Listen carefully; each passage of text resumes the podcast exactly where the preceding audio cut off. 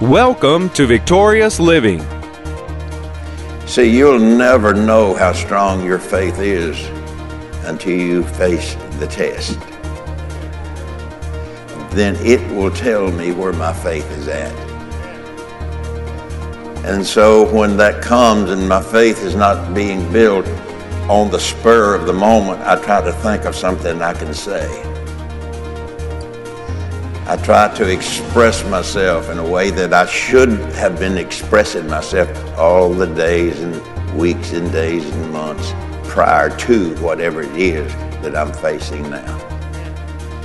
And so test and trial will overcome any of us if our faith is not built beyond the spur of the moment.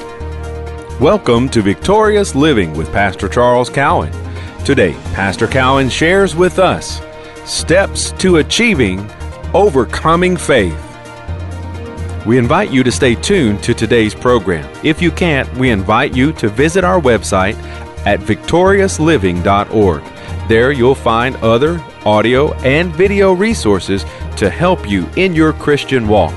And now, here's Pastor Cowan as he shares steps to achieving overcoming faith.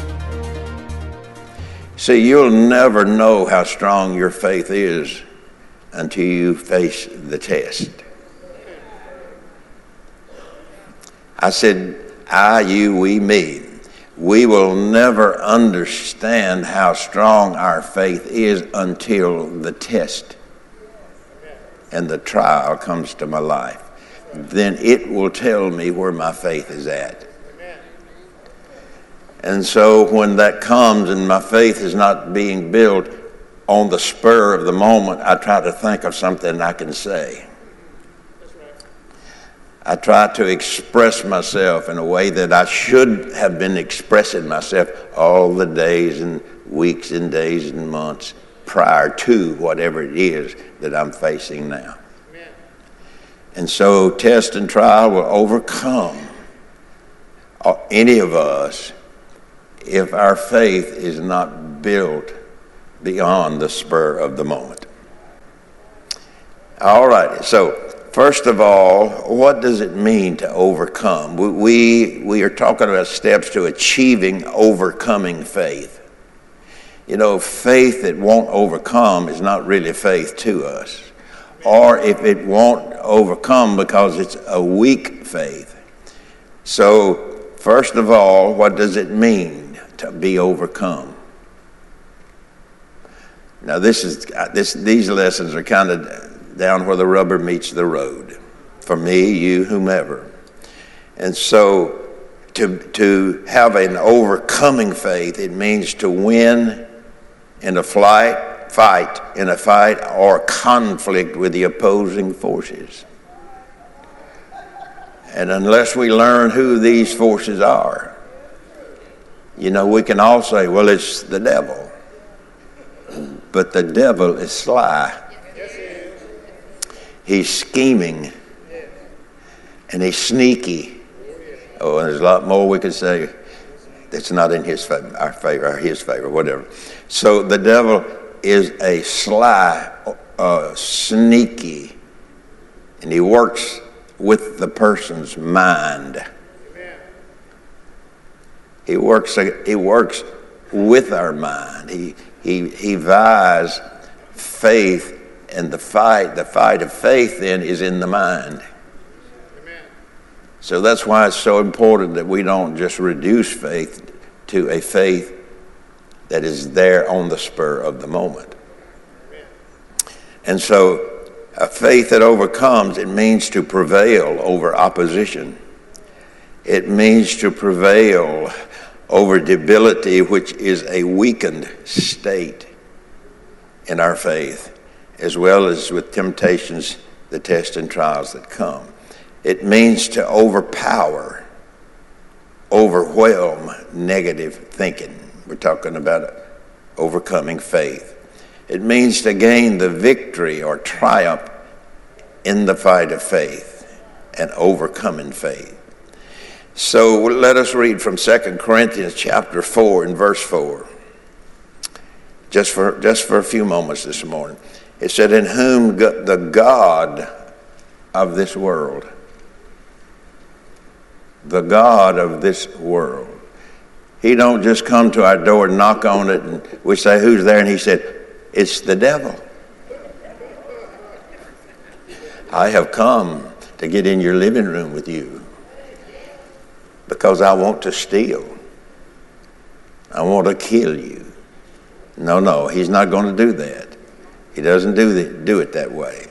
So, in whom the God of this world, so there is a God in this world, but we read further and we see it's not our God that we're talking about. He said, In whom the God of this world has blinded the minds of them which believe not. Now, notice that, which believe not. Now, most of the time we tie that scripture in with people that are not saved. They're unsaved, we, we often think. And that's true. That is a true statement. But guess what?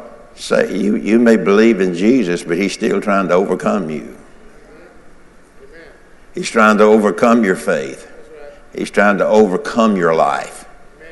And so when it says, In whom the God of this world has blinded the minds, the mind. Now notice that, the minds what do you do with your mind?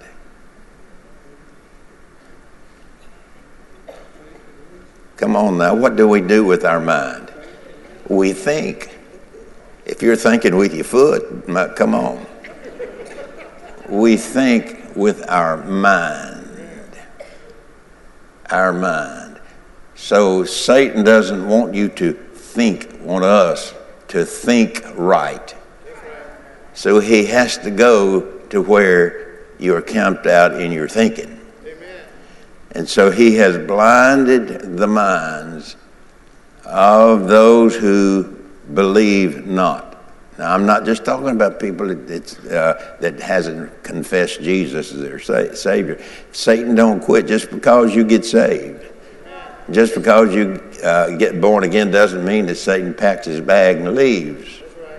No, no, no. He's going to come against your mind. He's going to come with thoughts. He's going to come with ideas. He's going to come with things that oppose the Word. There is where your faith, or there's where we, we can determine how strong our faith is when those things happen. Faith is designed to overcome, over it, it is to achieve. Faith has, uh, God has given us faith to achieve what? to achieve what He has made uh, possible or made uh, to bless us. Faith comes by hearing, and hearing by the Word of God. So, Second, uh, second, second Corinthians 4 4, in whom the God of this world has blinded the minds of them which believe not, lest the light of the glorious gospel of Christ who is the image of God, should shine unto them. So we see t- two things that one little verse of scripture. Number one, we find out that Satan seeks to blind your thinking, your mind. And so we don't want to think just because that we say, I believe I'm healed, that that necessarily means you've got a faith strong enough to be healed. Doesn't mean that at all. If indeed I have not built my faith to a high level, then when Satan's attempt to come and, and, and steal my faith, he works in your mind. And so you hear people sometimes, I don't know if you have or not, but you hear people say sometimes, well, I don't believe in that faith stuff. And I've even had people in, the, in our church who asked me one time, say, How come you talk so much about faith? I said, Well, there's a whole bunch to talk about in the Bible. Amen. But there's none more important, maybe as important, but nothing more important than where your faith is at. And faith is built in your heart over time. And so here comes another thought from the devil you don't have time. You're not gonna make. You just ain't gonna have time. Now you know they start. You know, it's like church. You know they start down there at ten o'clock, but you don't need to be there on time.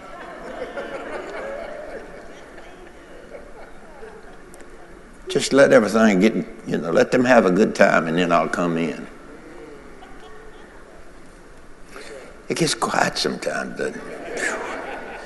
The, the silence is deafening sometimes.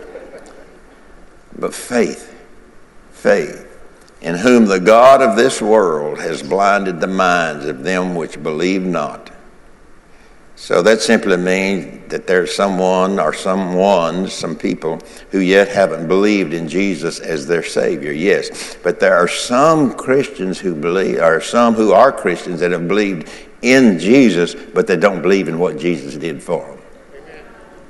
So don't preach to me this because I don't believe it. But I'm a Christian, and it's written in the Bible, but I don't believe it. So who, where'd you get that at? Where'd that person, how did they come to that place? Satan has blinded their mind. And the only way you can get the light back on is reading and meditating in the Word. That's the only way you can get it in there.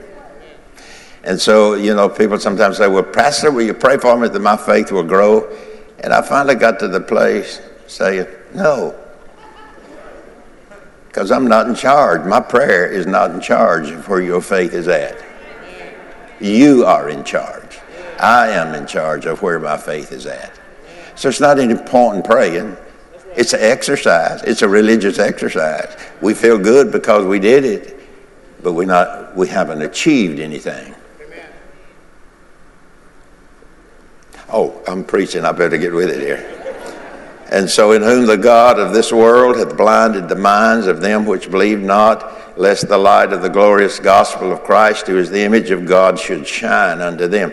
World, now listen to this. World, when he said, in the God of this world, meaning the order or the system of darkness that goes with Satan's kingdom. When he says he's the God of this world, it simply means he is the God of the system. He's the God of the disorder. He's the God of all that's evil. He's the God uh, of unbelief. He's the God of the system in the earth and in our, in our uh, circle as well, a Christian circle as well. So that's what world means, in whom the God of disorder and anytime Satan uh, comes to you, he's trying to get you out of order.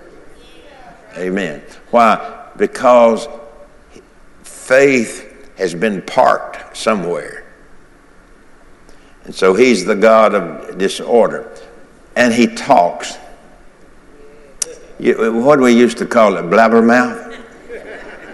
That's what we used to say. Well, you they well, you know they ain't nothing but a blubbermouth. That's what Satan is. He's a blabber mouth. I don't. It's our hope that today's message, Steps to Achieving Overcoming Faith, has ministered to you. We invite you to come visit us at our website, victoriousliving.org. There you'll find audio of today's sermon and different resources and materials that can help you in your Christian walk. If you would like to request a free CD copy of today's message, you can do that by calling 1 800 842 7896. Again, that number 1 800 842 7896. If you would like to receive a free CD copy of today's message, please request offer number 6. Today's special offer number is 6. From Pastor Cowan and the congregation of Faith is the Victory Church, we'll be looking for you next time on Victorious Living.